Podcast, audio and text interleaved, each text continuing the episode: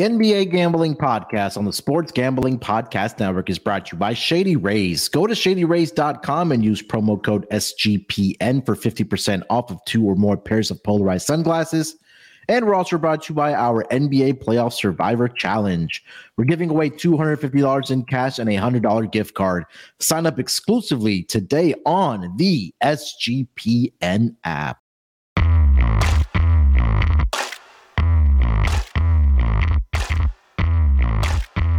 Welcome, everyone, to the N B A Gambling Podcast, part of the Sports Gambling Podcast Network. It is Friday, early evening, currently six oh eight on the East Coast.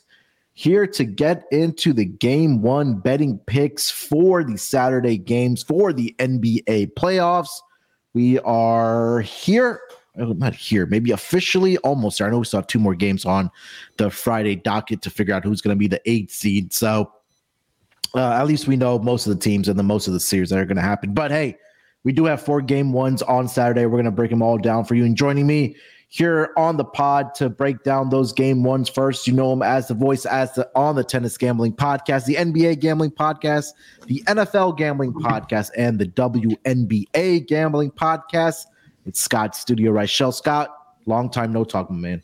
Yeah, nice to see you. Uh, hope you're doing well. Uh, but yeah, looking forward to the games tonight. Looking forward to game ones. It's one of those nights where I'm already exhausted, but there's still another like seven hours to go. So I'll push through. Got a tennis podcast after this.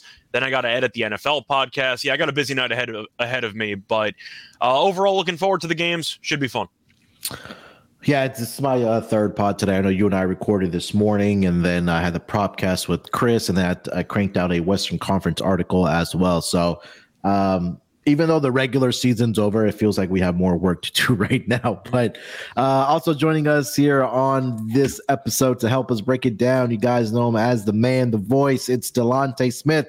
Delonte, what's going on, my man? How you doing? Yeah, man, doing pretty good. Uh, glad to be back with you guys. Uh, good seeing you on Sean and Kramer's show. Both of you guys did a great job. Yeah, I think we were there more to kind of help them sort through their picks right. than, uh, yeah, than anything. Yeah, I could tell because uh, they were switching up. They was yeah. like, well, I think I'm Scott, you persuaded me, so I'm going to go with you, Scott. Yeah, but um, yeah, look, four games on the docket, like I mentioned, uh, on the Saturday games, but let's just dive right into it, guys. Uh, the first game is going to be a one o'clock Eastern start. We have the Brooklyn Nets. They are in Philly to take on the Sixers in game one. Obviously, Philly has home court advantage as they w- finished up as a three seed, taking on the six seed here.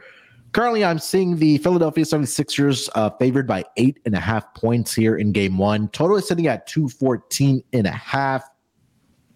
Money line minus three fifty uh, for the Sixers and then plus two ninety for the Brooklyn Nets.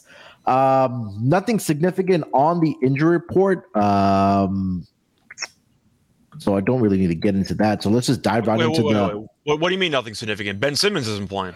Ben Simmons, so, oh, he's not playing. Ah, yes. No. I don't even know if he's going to be in the arena. It's in Philly, so he's probably guaranteed to not be in the arena, now that I think about it. Uh, but uh, outside of Ben Simmons, pretty clean injury report for both teams. Uh, do you think he's going to be in the arena, no. uh, Scott? Philly? Absolutely not. They'd kill, they'd kill him. No, he's not going to be there. Uh, why don't you lead us off with your team here? They are catching eight and a half points here uh, in Philly in game one. What do you think? Well, once again, all of us on the Futures episode thought that the Sixers would win the series. However, I gave the Nets a bit more of a puncher's chance. I have them losing in six. Most people have them losing in four or five. I do think there's some value on the Nets, though, in game one, just because of the fact that they played one time after the Durant trade with all the new uh, wing defenders that Brooklyn has. And it was a close game. Uh, the Sixers won by three. Very ugly game. Dinwiddie hit that game-tying three-pointer after the buzzer, and that's how they lost the game. But eight and a half seems a little bit too large for me. I've seen on, in several occasions Doc Rivers teams will come out a little bit flat in game one of playoff series, and I think that it's a decent spot for a Nets team with a lot of wing defenders to make life difficult for Harden and potentially Maxey. Embiid's going to do what he wants. I, I am not going to pick the Nets to find a great answer for Embiid. I think he'll average thirty-five plus in the series. But for the sake of the mm-hmm. spread, I think it's a little bit large. Harden's still battling an injury. He didn't exactly look great to end the year. And with the Nets and the wing defenders they have and the unique defensive looks that they can give you, I think the Sixers might take a half to actually adjust to what the Nets are trying to run defensively. And with that being the case, I see an ugly game. I like the under. I think you'll see a rock fight here. So with that being the case, and assuming it's going to be a lower scoring game, I'm actually going to take the points. I think the Nets hang in there. Do they win the game? I didn't say that, but I think the Sixers win, but probably by like six. All right. Uh, Delonte, let's start with the spread here. Minus eight and a half. Yeah, I lean to Philly here. I think they got to get off to a, a good start to give, uh, to what well, to not give Brooklyn any like confidence going forward. They want to come out, put their foot on the throat, and, and go ahead and dominate. I do think that the Nets are going to have to adjust. Well, specifically Mikal Bridges, he hasn't been the focal point of offense in a playoff game, so that's going to be new to him. Uh, I'm pretty sure Doc Rivers and company are going to have something set up to where they limit him, obviously, because he's their best player. So they've had, what, like two weeks, essentially, to basically prep for what they want to do um, with Brooklyn. So I think some of the stuff that they're, uh, they're going to do is going to rattle Uh, Bridges, so I'll probably be looking at his unders. Um, matchup-wise, I mean, I think you guys pretty much uh, hit it on the head. Like, Embiid's going to do whatever, whenever, however he wants to do it. It just depends on – the Harden injury kind of scares me, but I think Maxey can pretty much pick it up in this series. So I'm not really too worried about the Harden. I think he'll be more facilitator role until they get into uh, next round against the, uh, the Boston Celtics. So I am worried about them, like – blowing. Obviously, Doc Rivers and Harden are known to blow games, so they're going to blow at least one of them. The Nets aren't good in fourth quarters either, though, so that kind of cancels out. Yeah, but, I mean, we can count on a blown lead from Philly or some collapse. Something's going to happen, and they're going to lose a game that they're supposed to win and maybe win it in five. But overall, man, I just think that Brooklyn, I mean, while they've been playing well, since Kyrie, they are twelve and fourteen straight up, thirteen and thirteen A T S. We all know the rebounding issues. If they can hit some shots, then, you know, that might soften the blow. But I think Philly's going to be locked in from game one. Um, I think they got a, a bigger chip on their shoulder after what happened to them last year. So I'm looking forward to uh, playing Philly in this game, first quarter, first half, full game. So I'll be, you know, uh, three point three three three of a unit on each, each of them. Do you have any thoughts on the total? Uh, team total. Over for the Sixers. As far as the full game, I'd lean under. I don't know how I don't know how well and how fluent the Nets offense will look uh, in a playoff setting. Like like we said, I mean, these guys, they only play together for what, twenty-six games. Mm-hmm. So this is a big stage. Um, we all know that playoffs are more physical. I'm pretty sure everybody's heard that a million times. More physical, uh, more intense. And these guys just haven't been through it together as a unit, maybe separately in, in different destinations, but as a unit, they just haven't been through it. So I think that's going to come up to show uh, show their age here. And I think the Sixers buried them in the first game. Yeah, I think that at least in this game, um, obviously I think all the pressure is on the Philadelphia seventy-sixers to win game one. Um, like Scott said, like there has been instances in this Doc Rivers regime with the Philadelphia seventy-sixers of them dropping a game, whether it's game one or game two on their home floor. Um, and again, the conversations are going to start again if Philly doesn't come out and win game one. I am leading with a plus eight and a half here with the uh, Brooklyn Nets. I do think it is a lot of points here uh, for this first game. But again, I would not. For a little total, it's a lot of points. I mean, yeah. two fourteen and a half. Yeah, and then you're, then you're probably looking at taking a Nets team total under. I could see a world where the Nets come out and make some three-point shots and and keep it within the number, um, especially early on. So, again, they're not playing. They're playing with house money. Like, yeah, yeah. If you had this roster at the beginning of the season, we know that this team would not even be a play-in tournament team, right? So they're playing with house money. So they're just going out, having fun, seeing what they can do, maybe, you know, give the Sixers a challenge here, and we'll, we'll see what happens. But um, I, I do like the Nets plus eight and a half here. I lean towards the under here as well. Um, I think this will be in the low two hundreds, like two oh seven. Like I'm thinking like one oh seven, one hundred type of game here. I can see that. One. Um, Scott, you have you already mentioned you like the under, Scott? Yeah, I'm going to lean under here. Uh, based on the one meeting they had when both teams were using their actual lineups after the K D and Kyrie trades or just both of them not being available, game didn't even break two hundred. Uh, game, I believe, landed one ninety-nine. Uh, I see a really ugly half-court game. You know, playoff basketball tends to be a lot more low-scoring, mm-hmm. but Philly doesn't exactly want to run, especially in the playoffs with Embiid. They're going to try to give him the ball every possession and see what he can do. The Nets don't exactly want to run either. I think they should. I think you should try to get fast break points against Embiid and Harden because both of them don't try to play fast break defense. And Maxey, who doesn't really guard anybody either. But I yeah. do think you're going to see a slower-paced game. So I like the under here. I think Philly probably breaks one hundred. I'm not sure the Nets do, but I see like a one oh five one hundred game or like a one oh four ninety-nine game, something like that. Okay. Uh, all right. Before we get over to player props, uh, let me tell everyone about Shady Rays. Uh, we're approaching summertime, and I'm sure pl- a lot of you are planning those vacations, whether it's to the beach or maybe there's still some, some snow falling around the country. That's where Shady Rays comes in. Um, kick off the new year with new gear built to last. Our friends over at Shady Rays have you covered from the sun to the slopes with premium polarized shades, customizable snow goggles, and much more. Shady Rays is, in, is an independent sunglasses company that offers a world-class product that's just as good as any expensive pair that we've ever worn. Durable, durable frames and extremely clear optics for outdoor adventures. That's not all. Shady Rays offers the most insane protection in all of eyewear. Every pair of sunglasses backed by the lost and broken replacements. If you lose or break your pair, even on day one, they told us they will send you a brand new pair. No questions asked. Wear your Shady Rays with confidence because they have your back long after your purchase. With Shady Rays, you can look good and feel good. To date, they have donated over twenty million meals to fight hunger with Feeding America. If you don't love them, exchange them for a new pair or return them for free within thirty days. There's no risk when you shop with Shady Rays. Their team always has your back. So exclusively for our listeners, Shady Rays is giving out their best deal of the new year. Go to shady rays dot com and use promo code S G P N for fifty percent off of two or more pairs of polarized sunglasses. Try for yourself. The shades rated five stars by over two hundred thousand people. And also the N B A Survivor Challenge. Uh, you can still get in if you're listening to this before the games tip off on Saturday. It's completely free to enter, as every contest is on uh, the Sports Gambling Podcast Network.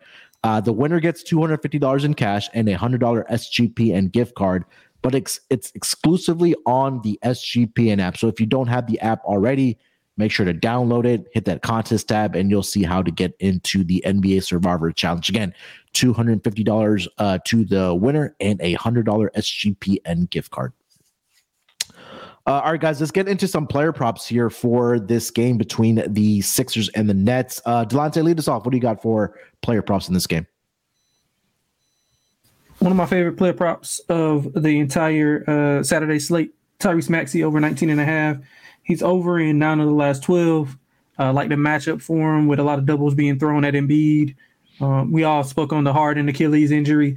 And, like, I, this is my, you know, rationale is I think that he's pr- pretty much going to take it easy. Um, he's not going to have to exert a lot of energy. So be more of a facilitator. I don't think he'll be able to drive a lot, or I don't think you'll see him driving a lot. His free throw attempts have went down. So he, the aggression is, you know, uh, tilted back a little bit. So I think Maxey is a is a perfect matchup and a perfect candidate to, you know, uh, I guess, profit from that. So um, I like him over nineteen and a half. And I think it's correlated with Harden's assists over nine and a half. I was speaking on his free throws. He has went to the free throw line two point eight times in the last seven games. And we all know that's not James Harden basketball. So that just goes to show you that Achilles is is really bothering him. He's also under this number. Um, he's also over this number in, let's see, ten of the last fourteen contests, averaging ten and a half in the month of March, ten and a half assists in the month of March. And uh, I also think it's correlated. So if you want to throw them in a parlay, like Maxey over, Harden under points, I think that's correlated. I think both of those things work well together. Um, so I'll Maxey over nineteen and a half, Harden under points. Uh, it should be twenty and a half. You could f- probably find a twenty-one. And also his assists, Harden over nine and a half assists. Scott, player props? Uh, I'm going to look at Dinwiddie. I'm going to take him under eight and a half. Uh, it's actually plus money uh, for assists. Uh, it's at around plus one oh six, give or take. Mm-hmm. I have no idea why this line is so high. I, I thought it was the, short. I got yeah. the. Well, I'm going to make my case here, right? Yeah, I want to hear. Dinwiddie has been mainly a facilitator with this team, except the total's so low. You recommended Nets team total under. I don't think they're going to score one hundred points, so that's going to limit the number of overall baskets for this team. I know Dinwiddie was a bench player for a decent amount of teams he's been on, But Dinwiddie has played twenty-two games against the Sixers in his career. Do you want to guess how many times he's gone over eight and a half assists? How many times has he played? You said twenty-two. He's gone over this in three. One. Damn it. Went over one time back in twenty twenty-two with Washington, uh, played with the Nets uh, several times against Philly a couple years ago, and this year.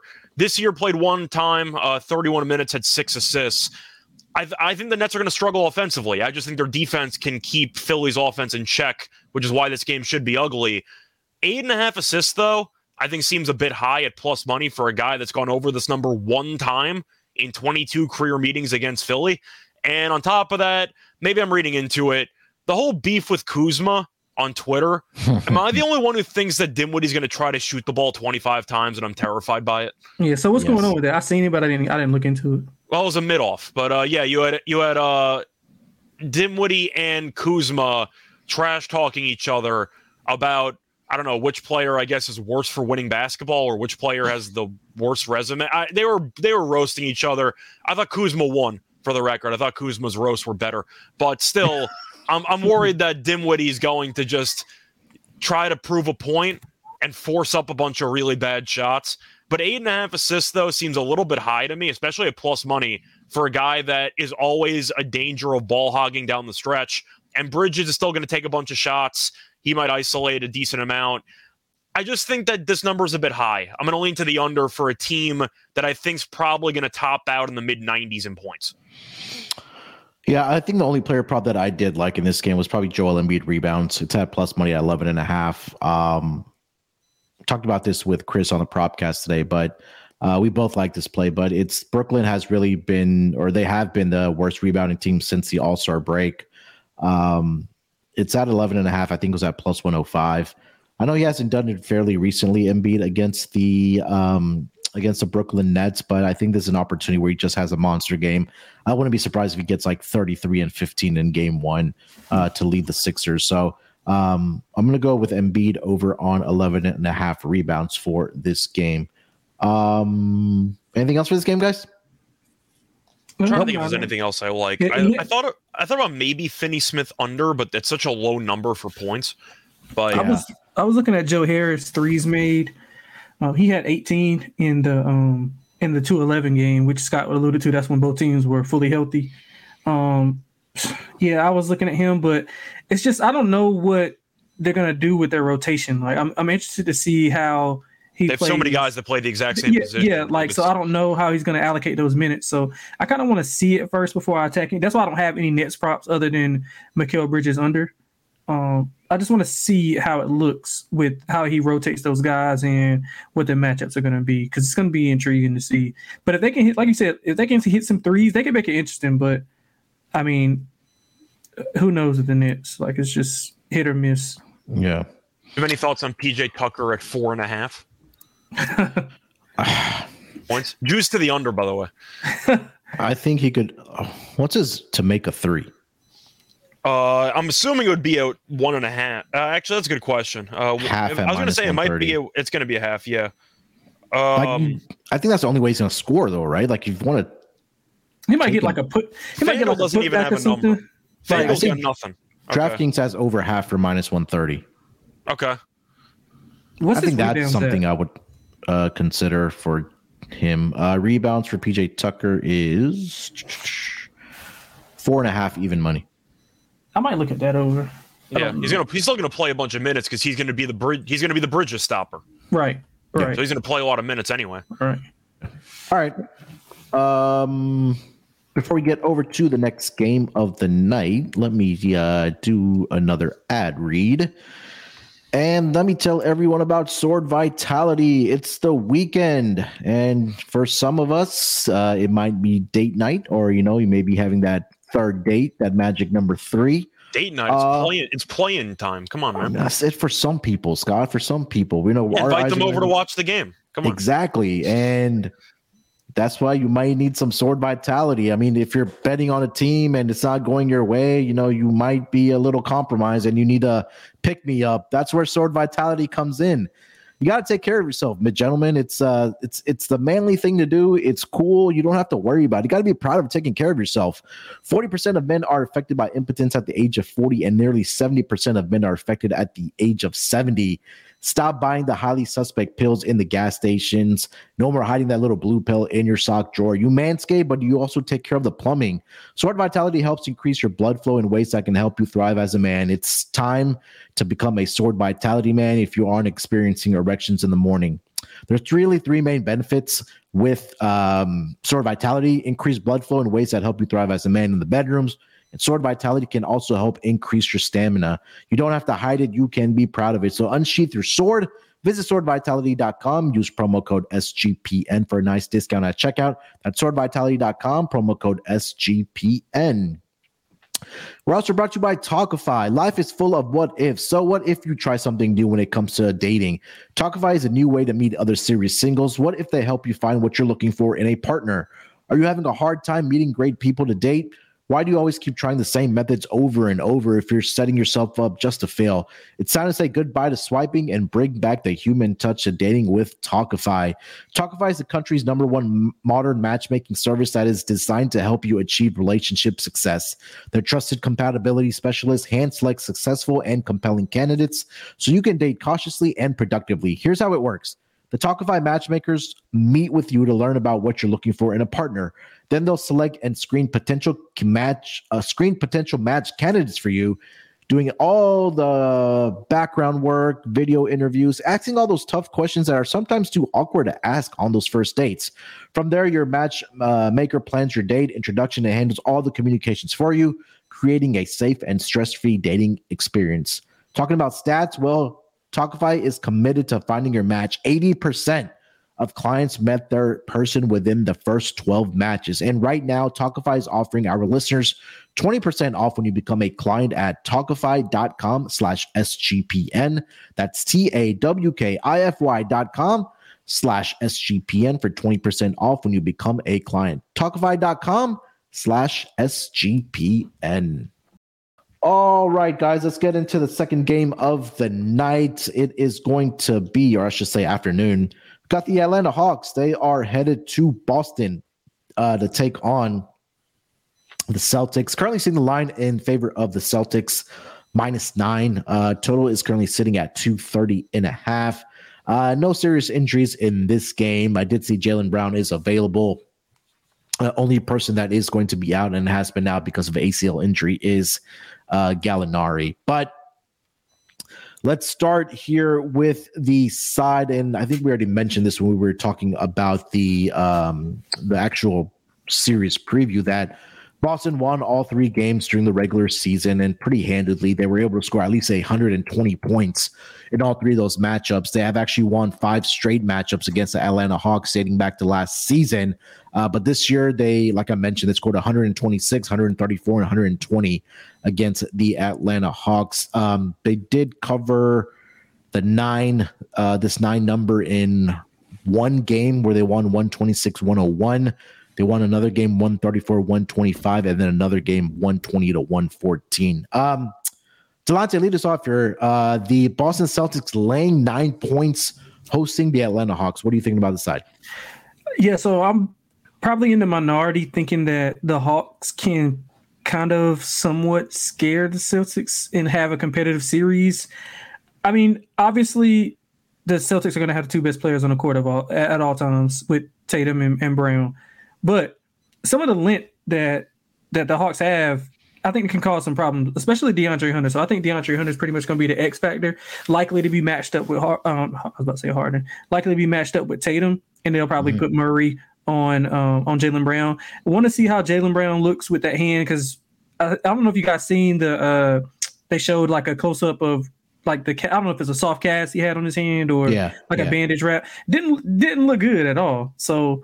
Uh, interested to see how he plays, but the Hawks do have the second worst uh, defensive rating um, of the remaining playoff teams, so that does scare me. Obviously, we've seen what Bo- when if you read out the numbers of what Boston did to them offensively, mm. um, and Boston is incredible at home, twenty-four seventeen A T S, uh, Atlanta eighteen and twenty-three A T S on the road. But I'm just slightly leaning to the Hawks in this game, um, plus the nine. I think they can keep it competitive.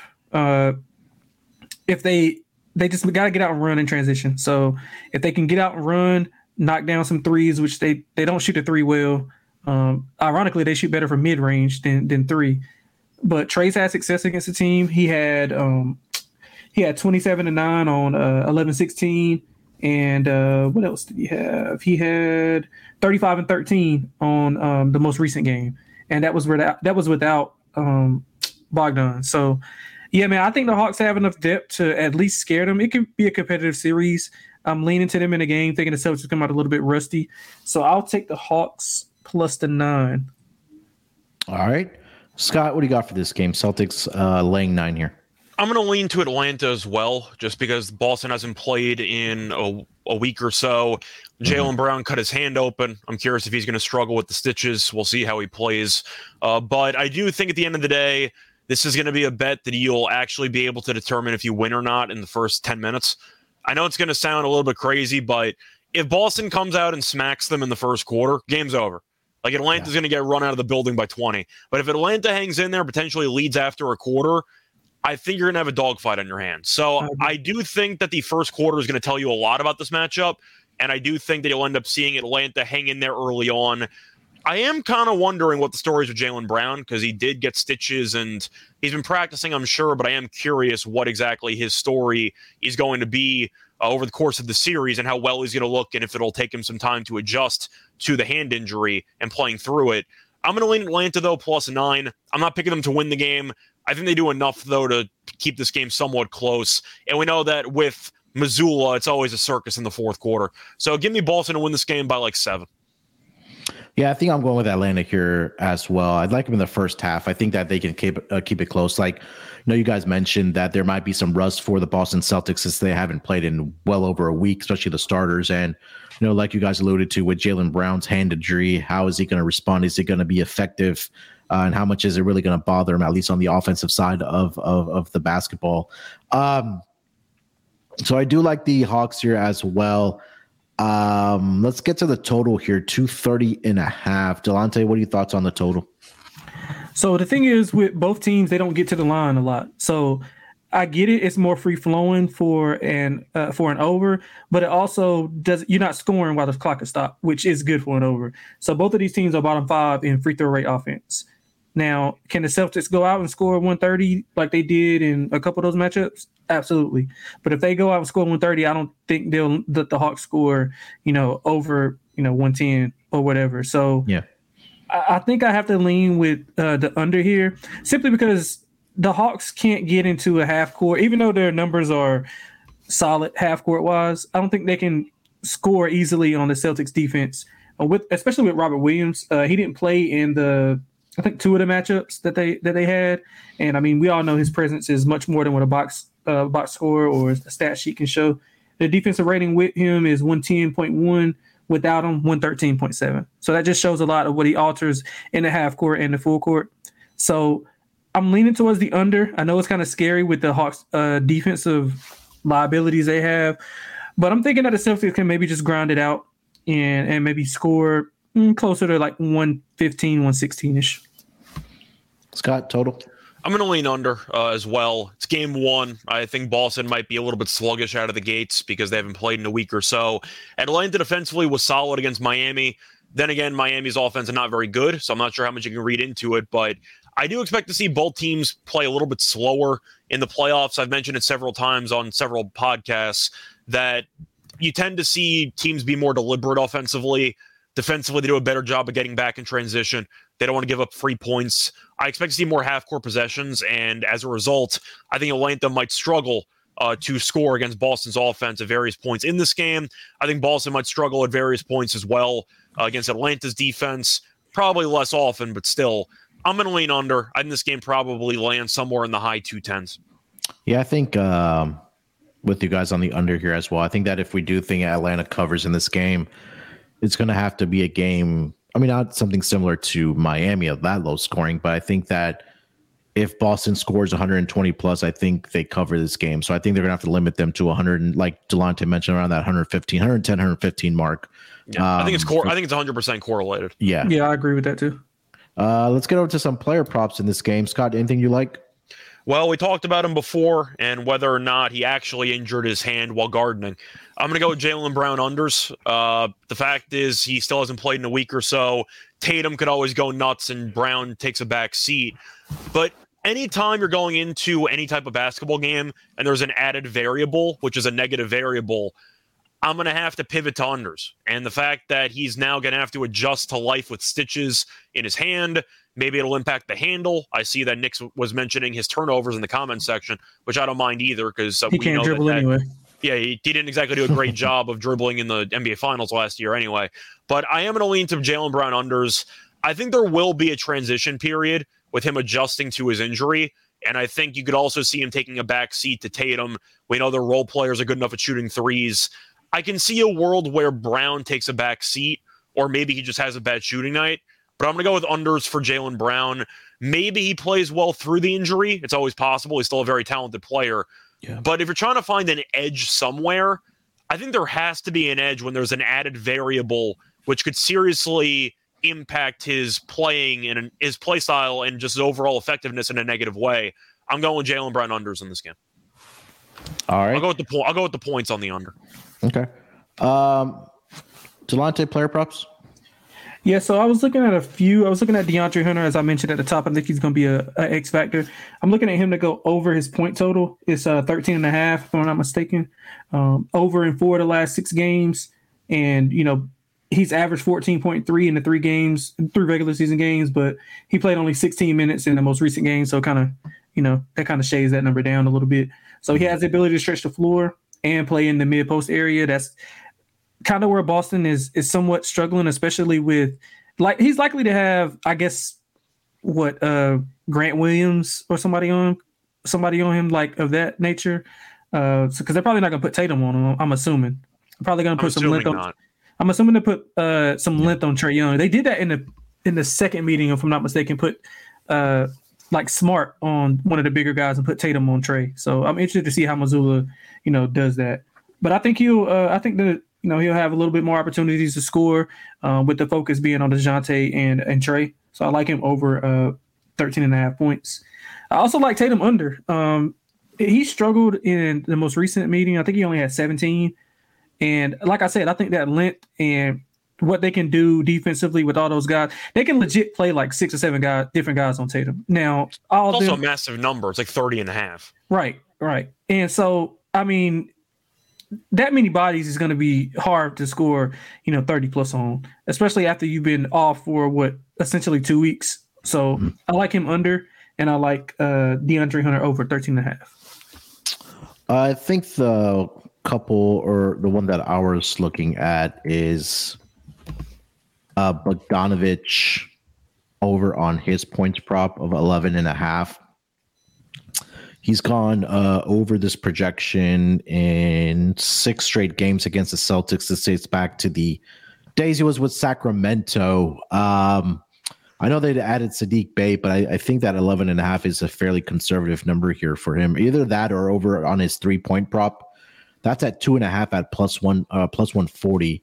He's hit at least three um, three-pointers in four straight games against the Celtics. He's also getting up the volume against the Celtics. And I think, yeah, Sadiq Bey is there as well, but I think I trust more uh, Bogdanović here to knock down the three-point shot for me as well. So those were the two I was looking at.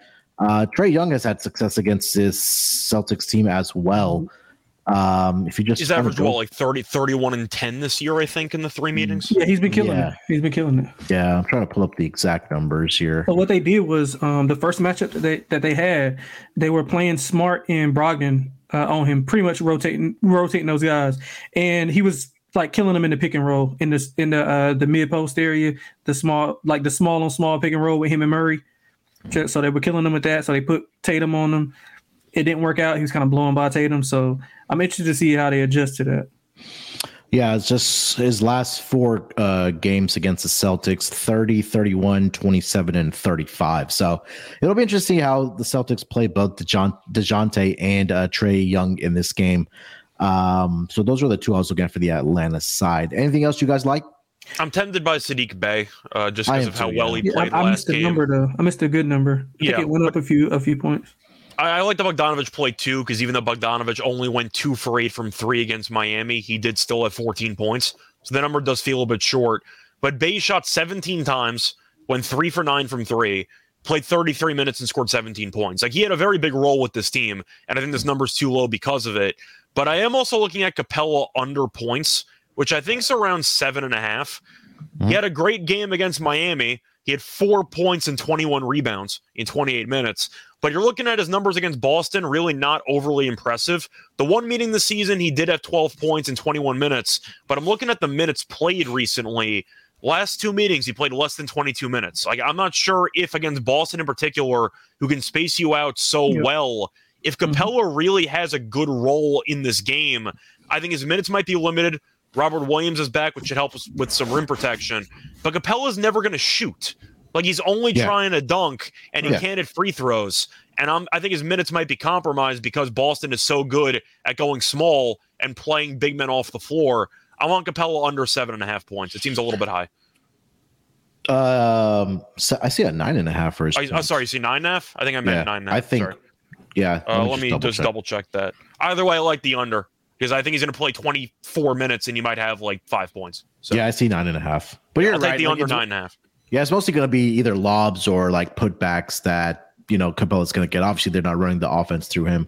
Uh, Sadiq Bey's threes are at one and a half, uh, at minus one thirty. If you're interested in that, um, that's kind of, that's kind of too juiced. Yeah, uh, I like the first uh, quarter over. First quarter over. Yeah, I think Munaf, you were you put you actually put me on the Hawks. Uh, both you and Scott, I think, both put me on in like mid season.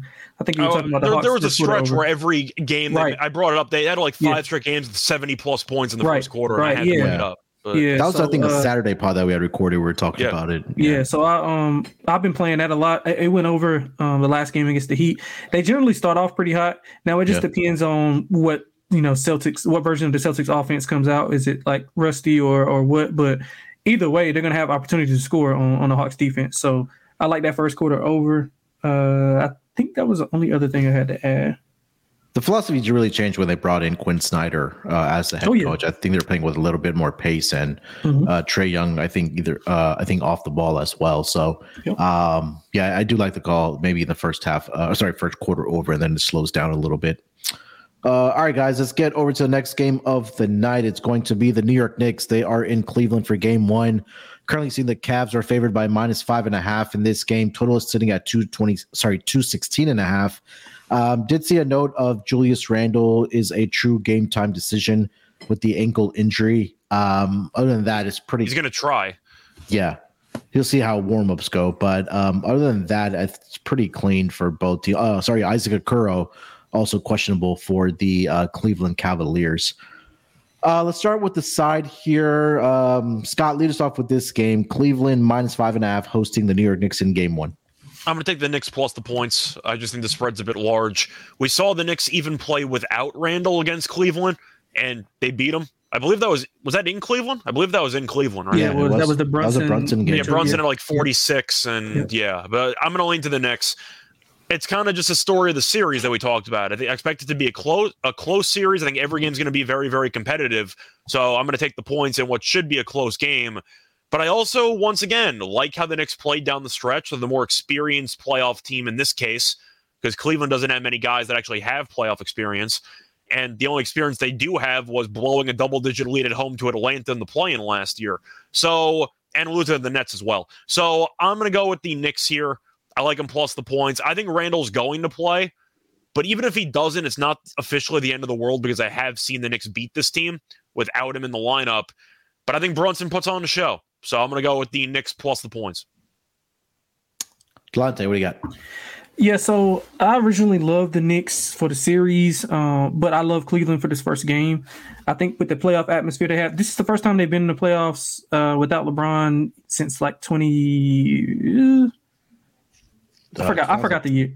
It's been a while. two thousand six? Yes. No, it can't be that bad. No, I mean, no. He came back and they won the title. So probably twenty sixteen, twenty sixteen twenty seventeen. Yeah, that's what I meant. Yeah. Sorry. Yeah. So uh, I know it was somewhere around there. I'm going to say yeah, twenty seventeen because so they made the finals the year after and they got swept. So I'm yeah. assuming twenty seventeen. Okay. Yeah. There, there we go. There we go. So yeah, either way, I think there's going to be a, a good environment. Uh, Donovan Mitchell probably going to put on a show. But the thing is, I don't think without Randle, I don't think they have enough aggression on the inside to be able to contain Mobley and Jared Allen. Now I do. Well, Isaac Okoro isn't the you know the end all be all. I do think his defense is going to play a key part in this. Likely to put him on Brunson, which opens up some more of those guys. I mean, hey Scott, we might get an R J Barrett series. What do you, what do you think about that? Uh, an R J Barrett series on behalf of Cleveland or on behalf of New York, because that can go either way. Yeah, but uh, either way, I think that I think it's a good spot for Cleveland. They're one of the better home teams, um, straight up and A T S in the N B A. Uh, and like I mentioned, that crowd is going to be electric. I think Thib- uh, Thibodeau is going to have to kind of figure out who he wants to play, because some of those guys that he's playing, like the lineup meshes, they don't mesh well together. Like when Quickley, Grimes, and, like we has a lineup of Quickley, Grimes, and Hart, that doesn't work out. I don't know. To me, it doesn't look good. It doesn't flow well. It's a, it's a lot of just, you know, my turn, his turn type of basketball, mm. which is probably going to get you beat bad by the, the best defensive team in the N B A. So I like Cleveland here. I'll go first quarter and full game, split a unit on that. Um, and I'll probably be playing some unders in this game also. It's going to sound obvious because he's probably going to win sixth man of the year, but Quickley is just the ultimate X factor in this series because yeah. not just of how good he is and how he could take over a game by himself, it's because I really don't like Cleveland's bench. Yeah. I think I the like, Knicks have a yeah. significant advantage with the bench unit, so if Quickley right, can get going, I mm-hmm. do think he can really help cut into some deficits that the starters will potentially leave behind, because What what exactly is Cleveland's bench guard situation? Ricky Rubio? They're playing Dean Wade, Ricky Rubio, Lamar Stevens. You got Rubio, but you got like Raul Neto playing a little bit. Yeah, like so they that, don't really have many good options from a bench perspective. Yeah, that was my that was why I like the Knicks like long term as far as making this game go six making I mean not the game, making the series go six or seven, because it's simply I don't know how much if Mobley and Allen can't control the glass and like prevent these dribble drives from Brunson, Hart, and some of those guys. It's going to be a long series for them. Or a short series for them. Um, yeah, that's what I mean. That's what I mean. Yeah. yeah, I I was kind of torn, at least in game one. Um, I could see a world where, you know, the Cavs come out at home and take care of business, and then we'll see a, a top, uh, Thibodeau make the adjustments. But I think, yeah, five and a half may is a stretch high for me for this Cavs team. I think it's this number will tick up a little bit if you do like the Knicks, um, if Julius Randle does get ruled out, obviously. Um, so I'm going to go with the Knicks here as well. We talked about it when we were previewing this um, playoff series that the Knicks did win three out of four against the Cavs team during the regular season. Uh, and they're also three and one against the spread. So uh, I know that uh, the Cavs were really good at home uh, this season, but also the Knicks were really good on the road as well. Yep. Knicks were tied with the second best road A T S number this season. Um, and Cavs were top five as far as A T S at home this season. So, um, when it comes to that, I'm I'm just going to take the points here with the uh, with the New York Knicks. Let's get over to the total here. Delonte, what do you like about the total? Yeah, I like the under. Um, I would like it better if Randle plays, thinking that some of the rhythm will be thrown off with those guys. Uh, he hasn't played since, uh, well, they played six games without him. I think they were they finished four and two yeah, straight up without him. Three weeks ago, I think. Yeah, so yeah, yeah. so him inter- him inserted back in the lineup is probably going to throw some rhythm and, and routine off for some of those guys. And like I said, the Cavs have one of the better defenses, if not the best defense uh, metrically in the N B A. The Knicks aren't too far behind defensively. They ramped it up, especially with Mitchell Robinson on the floor. Uh, their rating with him on the floor and without him is just out of this world.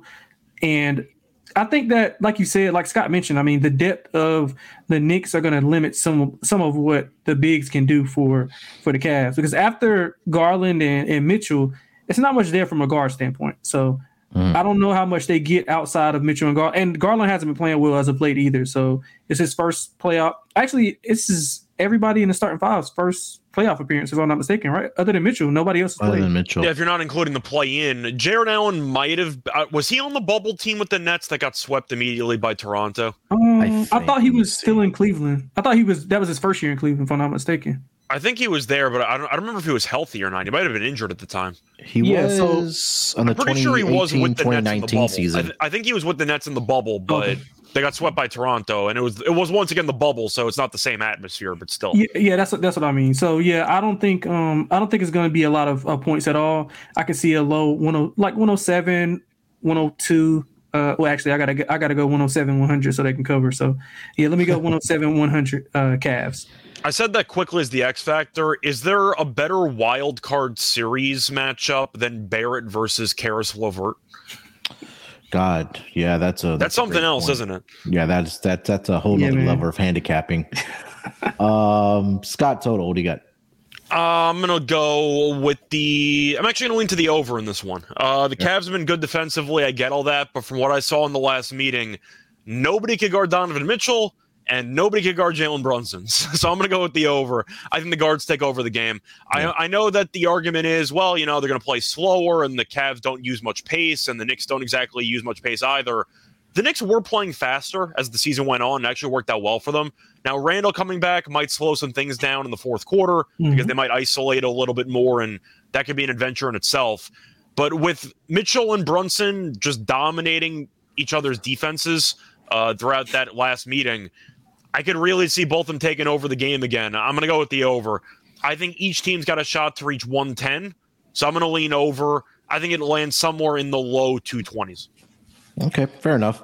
Um, yeah, I really didn't have an opinion on the total, but I think it really, this series, I think the entire series was just going to come down to the guard play, whether it's between Garland and Donovan Mitchell, and then either Jalen Brunson, R J. Barrett, Immanuel Quickley uh, for the New York Knicks. So, um, as far as the total here, yeah, I, I mean, I'll slightly lean with the over. I really didn't have an opinion uh, on this on this total as much. So let's go over to some player props here.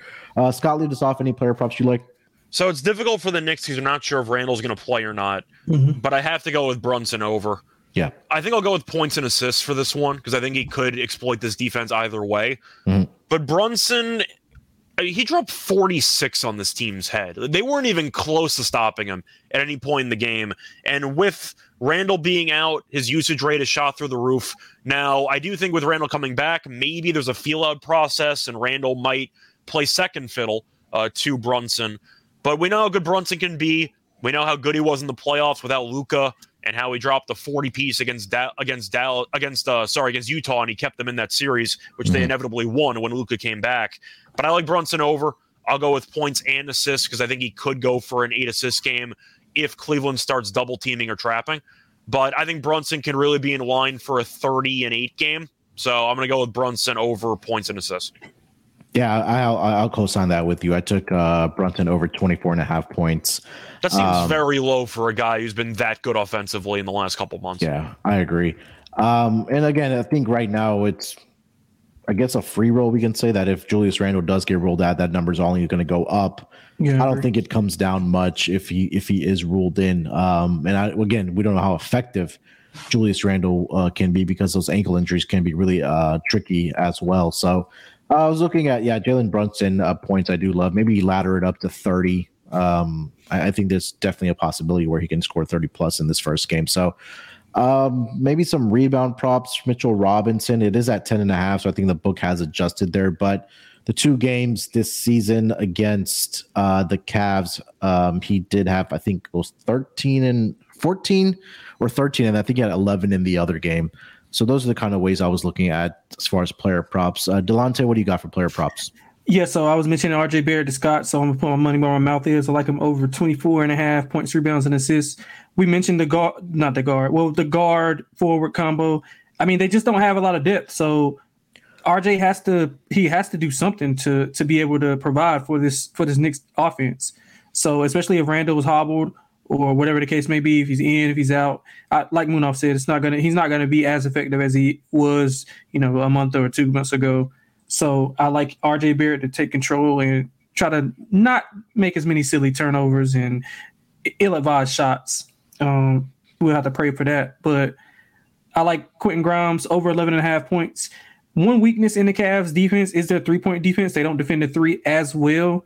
Uh, I think they're like right in the middle, twenty-two, twenty-three uh, defending the three. So I think Quentin Grimes, with all the attention being shaded towards Jalen Brunson, I think he'll have some wide open looks and he can knock down. He's been actually more effective and getting getting some confidence uh, as the season went on. So I like him over eleven and a half. Also like Evan Mobley over fourteen and a half points. All right. Anything else for this game, guys? That's it.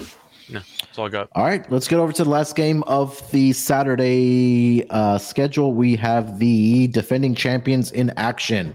They are going to be headed to Sacramento, take on the Kings. Uh, line has been a little bit conflicting. It's either been Cavs, sorry, uh, Warriors minus one or Kings minus one. Currently, over on DraftKings, I do see the Golden State Warriors favored by a point here. Um, total is sitting at two thirty-eight and a half. Uh, I am seeing some two thirty-eights pop up. Um, as far as the injury report, uh, Andrew Wiggins is going to be back for the Golden State Warriors. Um, I think he will be limited in minutes, uh, obviously, with his first game back in I don't know how long. But uh, other than that, it's it's pretty clean for both teams. Um, let's start with the side here. Delonte, lead us off. Warriors, let's say my, laying minus one on the road here against Sacramento. Light the beam. Love the Kings in this game. First quarter, uh, full game.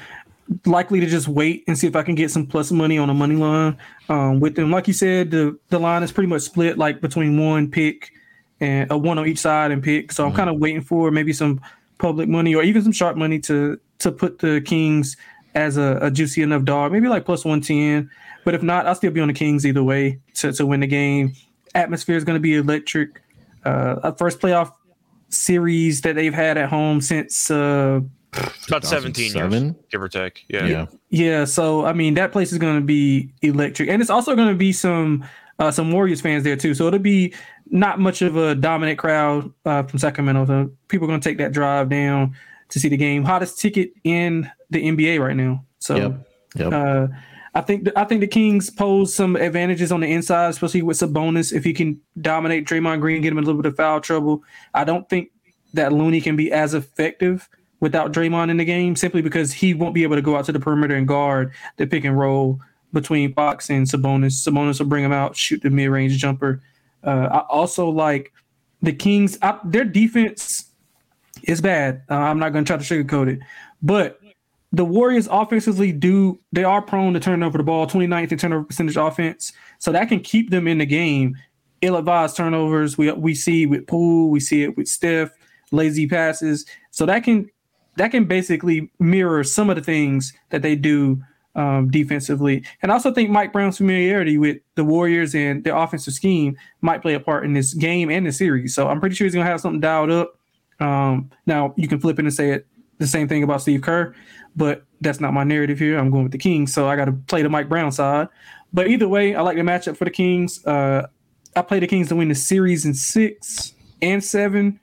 And I'm playing them full game, first quarter in this game. All right. Uh, Scott, wh- so, where's minus one? What are you thinking? So I mentioned this with the series preview. The Kings have a must-win game in game one. The environment itself, their first home playoff game in basically sixteen, seventeen years, the crowd's going to be in a frenzy from the opening tip. And if the Kings lose this game, with the inexperience they have and with Golden State being Golden State, I think Sacramento gets buried in the series if they lose game one, because psychologically, I don't think they can recover from that. I'm going with Sacramento game one. It's a must-win game for them in my eyes. Do you agree with that? Like, if the Kings yeah. lose game one, do you think they have a shot to win the series? Because I don't. Uh, it'll be very difficult for them. Let's just say that. Like, you well, have to go then have to beat the Warriors four out of six games. I think that's a very tall order. Yeah, I don't. I'm I'm kind of out on the Warriors, to be honest with you. So I'm pretty... I've been out on them for months, but there's there's still an aura around the league of it's Golden State. You know, like the last thing you want to do is fall behind one nothing to defending champions while losing home court. And once again, Golden State's such a bad road team. If you yeah. lose game one, that is not a good sign for the rest of the series, because Golden State was eleven and thirty on the road. I am going to take Kings money line though in game one. I forgot what show I gave it out on, but one of my props for this uh, series was the Kings to win game one, Warriors to win the series. But I do think at the end of the day, you're going to be looking at a spot where the Kings come out and they are fully ready to go. Give me the Kings, get the job done in game one. Yeah, I think I agree that you said that I think this is a more of a must-win game for the Kings and the Warriors. Like if Warriors get down oh one or one oh, however you want to, you know, they've handled it. it before. Yeah, like they've been in that situation. I don't know how many times. Like they've had to come back in series, and and they just have that. You know, they have that playoff experience. They have that championship pedigree. We've seen it. So um, I think that uh, what I read is that the Cowbells are back as well in Sacramento yep. for this game as well. So it's going to be a a frenzy environment. It's going to be a lot of fun. They it's going to be electric. I think for me, early on, we'll have to see if, if Sacramento thrives off of that energy from the crowd, or you know, is it are they going to be caught up in the moment with deer in headlights? Because a lot of these players have not been in the playoffs for the Sacramento Kings. I think only probably what Harrison Barnes is probably that only guy that's been in a playoff series. Sabonis lost in the first round a couple times with Indiana. Yeah, yeah, but I think like in this type of environment, um, it'll be interesting to see how Sacramento responds. So I think that if you really want to target Sacramento, you look at them in the first quarter. I'm with you guys. I do like them in the in, in game one here because I think I agree one hundred percent with Scott. That is a must-win situation for the Kings if they want to have a chance to win this series. So um, we'll make it a team right here on the Kings. Let's get over to the total here. Delonte, two thirty-eight and a half. Yeah, I'm not betting under. Um, I can tell you that. Uh, I'll probably just bet the Kings team total over and just be done with it. If I had to make a play, I'd play it over. Both teams are going to get up and down. Like I mentioned with the Warriors turnover issues, that's going to cause the Kings to get out and score. I think the Kings can live at the free throw line, to be honest. Some of those guys off the dribble. So my thing with the Warriors is their most effective defensive lineup doesn't have Steph on the court because they're better when they have DiVincenzo, Clay, and Peyton at the guards, and they have Draymond and um, I guess they can play – Uh, Kuminga as a small ball five. That's their mm-hmm. best defensive lineup. But obviously, they won't be able to score or initiate anything without Steph on the floor. So it's kind of a, a thing I've been noticing um, since G P's been back. Him and DiVincenzo play really, really well together defensively on the perimeter. Mm-hmm. But other than that, I'm not sure how much Kerr goes to that in game one. I'm pretty sure they're not going to show his full hand in the first game. But I like the I like the Kings team total over. Uh, if I had to play the The full game, I would probably go over. Thinking both teams score at least one twenty here. Scott, total? For me, I'm going to go with the under. It's a playoff game, and as I've said several times, game ones tend to be more low scoring. I get the argument is both teams great at offense, very up-tempo. It is the playoffs, so I do expect the pace to really die down, especially in the second half of a meaningful game like this. I am going to go with the under. Uh, I think that this game is going to be close. There might be times early on where the live total will cross two forty. Yeah. And that's not going to scare me off because expecting each team to score one twenty in a playoff game after about a week layoff for each team is a little bit too much to ask for me. And Golden State playoff-wise, historically speaking, I know they, I know they were a better defensive team in years past, but you look at their games, they really didn't have many games that turned into absolute shootouts with no defense whatsoever. I think you'll see each team buckle down to some degree defensively, especially in the, in the fourth quarter. I'm mm-hmm. on the under. I think this game probably lands somewhere in either the high two twenties, low two thirties. Yeah, it doesn't seem like a lot of points here, um, but I, I need to see I need to see uh, Golden State play some defense before right. I can back them especially on the road, on the road. Here. So yeah, especially yeah. on the road. So their defensive rating uh, at home and away is like twenty spots lower. Yeah, so I, I, at least for uh, the Warriors being on the road here, I'll take the over. I think we'll we'll see some points being put up in this game for sure. So you know maybe obviously or maybe uh, Golden State makes those adjustments in the at, at home. Where they are in games three and four. But at least for game one, I, th- I think that we'll see some points being put up. Uh, let's get over to some player props here. Scott, anything you like? So for the player props in this one, uh, I am going to be looking at Curry to have a big game. I thought about Clay. Uh, it does feel like a game where Clay could have some success, but he's so streaky that it's going to be kind of like flipping a coin. I'm trying to think of what else I want to take here. Fox needs to have a big game. So I think Fox points could be worth a look. But once again, he tends to get off the slow starts. He might be better off live betting that prop in the first half, or maybe at halftime, I should say, and then expect him to wake up in the fourth quarter. For props itself, though, do I think it's a good matchup for Looney? Because I'm really tempted by Looney rebounds in this game yeah, because somebody's going to have to fight Sabonis on the boards. Yeah. Yeah. I think they could play him off the court, though. No, you don't think that? that that's the problem. That's what I'm saying. Like, yeah. Okay. It, it, Looney has been really effective for this team in the last couple of weeks. Do I think Draymond can really fight off Sabonis for rebounds? And do I think Golden State will go that small? I can really see a world where Looney actually plays some minutes in game one. I like Looney rebounds. I think he's in a decent spot to put together a good showing. I know he had a good game against the Kings in their last meeting. Mm-hmm. Now, I am aware that the Kings benched half their team for that one, but yeah. Looney didn't get played off the court. I thought he looked pretty sharp. Uh, to look at the last couple of meetings, though, for Looney, uh, the last three games, sixteen rebounds, ten rebounds, thirteen rebounds, played exactly twenty-nine minutes in each of the last two meetings. I like Looney over for rebounds. I just think he's going to be on the boards battling with Sabonis. Yeah, I gave this as one of my player props on, on the propcast earlier today, so I'll co-sign this with you. I think that, um, I think first of all, going back to last year when the Warriors won the title, I don't think that Kevon Looney got enough credit for what he was doing out there for for the Golden State Warriors. You know, what do you have, like a thirty rebound game and that closeout against Memphis? Yeah, I mean the amount of second chance opportunities yep. he created for the Golden State Tap Warriors. Backs, yeah. yeah, it was just crazy to see, and he didn't get his flowers for it. So I think I would see something similar if they do make a run again, um, at least getting, you know, maybe to the Western Conference Finals at least, but we'll, we'll see at that point. But I think at least for this series, I think he could have a big rebounding series. So I, I'll, I'm there with you. Uh, Delonte, player props. Yeah, so uh, I'm interested in Sabonis a lot in this first game. I think his points, rebounds, and assists sprinkle on a triple double. I laddered his rebounds. If you if you can give me a, a number, I did it earlier in the week, um, mm-hmm. so I don't know if the number is the same. I have to check my accounts, but uh, his fifteen plus rebounds. Uh, let me see. I'll check. Uh, fifteen plus. I can check an alt one. Sorry, hang on. Yeah, no, that's fine. I, I just I don't I don't have um.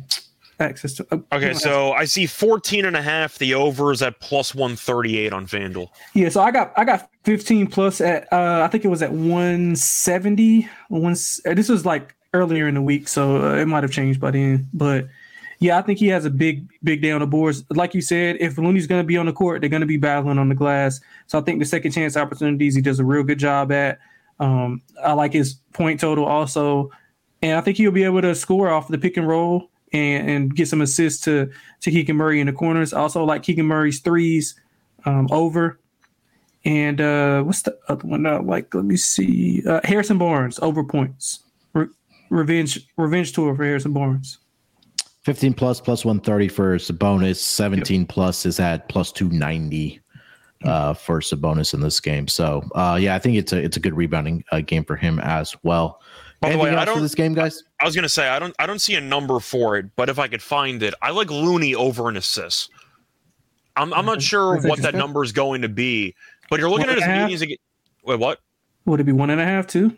I think it would be higher than that. I mean, you're looking at Sabonis. You're looking at uh, Sabonis defensively. We know is not exactly great, but Looney against the Kings recently has actually been very good at facilitating. To read off the last couple games against Sacramento, seven assists, two assists, four assists, uh, four assists, six assists. And I think when you're when you're trying to visualize what the Warriors like to do, it's a ton of backdoor cuts. They tend to let their big men, either Draymond or Looney, facilitate some of the action with the dribble handoffs. The number, I got to actually find out what the exact number would be. I have it. What is it, uh, like two, three and a half? Two, two and, and a half, half plus one fifteen. Plus one fifteen for a guy that's had at least four in three of the last four meetings. I want to read off Looney's assists for the last couple of games just in general, because I know he was actually doing a good job of facilitating in the last couple of weeks of the season. Uh, so just to read off the numbers here for Looney's assists, he had four assists against Portland in twenty-one minutes. Had seven assists against Sacramento, uh, is usually hovering around that two or three territory, but it is plus money on the over. The number feels a little bit short to me. I think there's some value at plus money for a guy that's gone over in this particular head-to-head matchup three of the last four meetings. So I'm on the over. What about his uh, rebounds and assists at twelve and a half? What do you think about that? I'm more tempted by that because the rebounds he could potentially grab you, you like twelve of those by himself. So yeah, I'd rather take that. But yeah. I just wanted to mention the assists because I have noticed he has actually gotten a couple the last couple of games. Yeah, I like we play that too. Yeah, I like that play. Um, all right, anything else for this game, guys? No, I'm good. All right, let's close it out strong here. Let's get into our lock and dog here for the game ones on Saturday. Uh, Delonte, lead us off, man. Lock and dog. Yeah, okay, so for the lock, I'm going with the player prop. Uh, Tyrese Maxey over nineteen and a half points, went over it. I think it's a great spot. Um, the Harden Achilles injury plays a big part in it. I think he has a big game against that, uh, I guess, that second tier unit um, of the uh, who they playing? Oh, the Brooklyn Nets. Um, as for the dog, I kind of want to go with uh, Sacramento, but it's that's a kind of a baby dog. So I'll just go with Atlanta. Uh, I'll go with Atlanta. Um, I think, like I said, I think their length and their depth, you know, might cause a, a deeper series than most think. I think it can maybe be as more competitive than some people think. So give me Atlanta for the dog. All right. Scott, what do you got? All right. Uh, so for my lock, I have a couple options here. Uh, so I'm going to start off with, I'm thinking about the under in that Nets game, but I kind of gave that out in another show a couple days ago. So I'm not sure if I'm going to do that again. You know what? I'm going to go with a player prop on this one. I'm going to go with Dinwiddie under the eight and a half assists. I can't argue with his overall results against Philly in his career. Once again, he's gone over this number one time in his entire career in roughly twenty-something meetings.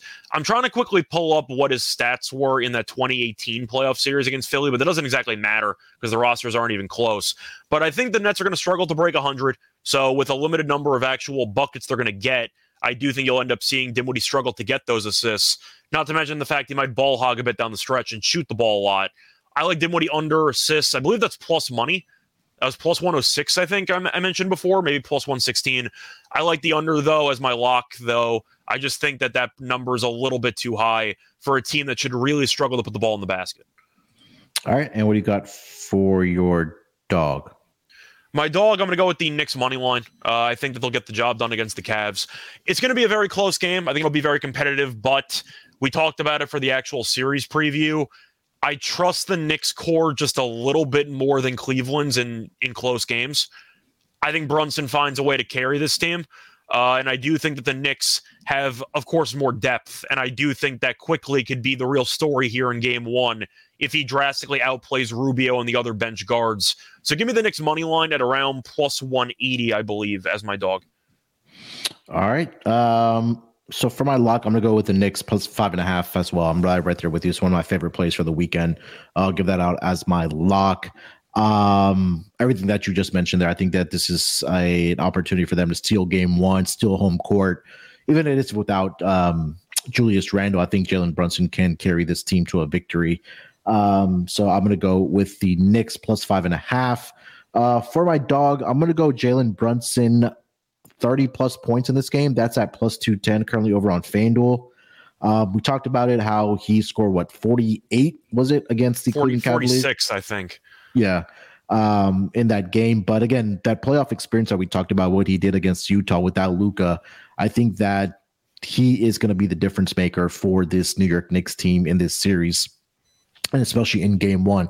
Even if Julius Randle does go, I think, again, like we mentioned, that he may be a little bit compromised or that ankle injury is still going to be nagging a little bit, limiting his his movement. So I think Jalen Brunson um, will be able to lead this team, and, and the playmaking should be there for him. So thirty-plus points for uh, Jalen Brunson as my dog. Also throw out a uh, Bogdan Bogdanović over two and a half threes. That's at plus one forty. I really do like that play. I think that... Um, He's going to get the minutes. We know he can shoot the ball very well. He's done it several times in his career against the uh, Celtics as well. Um, so at, at plus one forty, is that what I saw? Yeah, plus one forty. I'll give out two dogs for the for the Saturday games um, to start the playoffs, guys. Uh, all right, man, that's going to do it for this edition of the N B A Gambling Podcast. Game one's for Saturday. Um Anything else we need to mention before we get out of here, Delonte? Nah, man, I'm good. I'm ready for this playoff, ready for the playoffs to start. Been waiting for a while, and hopefully we can continue cashing and getting our viewers some money. Uh, Scott, anything else? Uh, not really. Uh, once again, doing a tennis podcast later on tonight, so check that out. Besides that, as of right now, the Heat are winning twelve to ten. Max Strus has all twelve points, and Caruso has eight points, just the way we all thought it was going to go to start off the game. So there, there we go. go. Um, yeah, so we'll find out. They had Caruso props, but I, yeah. I, I, I don't know who would take the points though. I figured props would be a, like steals and he would do it. I was gonna say though, I figured it'd be steals and maybe an assist or two, but I wasn't expecting Max Strus versus Caruso twelve eight six minutes into the game. I was not expecting that. So I wonder what his points prop was though. That that'll be something. Caruso, like we went, we went over already. Yeah, it had to be like six and a half. It went over. There's, there's no way it was anything above eight and a half. He never shoots the ball. It was probably going to be like six and a half if I had to guess. Yeah, that's probably a good number. Yeah, it is six and a half.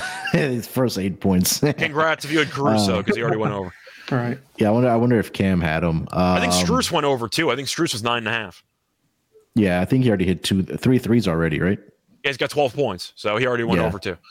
So all right. Um. Oh, and last but not least, make sure you guys get into the playoff challenge um, happening on the S G P N app. Uh, two hundred fifty dollars to the winner, one hundred dollars gift card uh, also as well to the winner. So make sure you hop in, but it's exclusively on the S G P N app. Uh, we'll be back May Sunday games. We'll, we'll figure something out uh, for the Sunday game ones.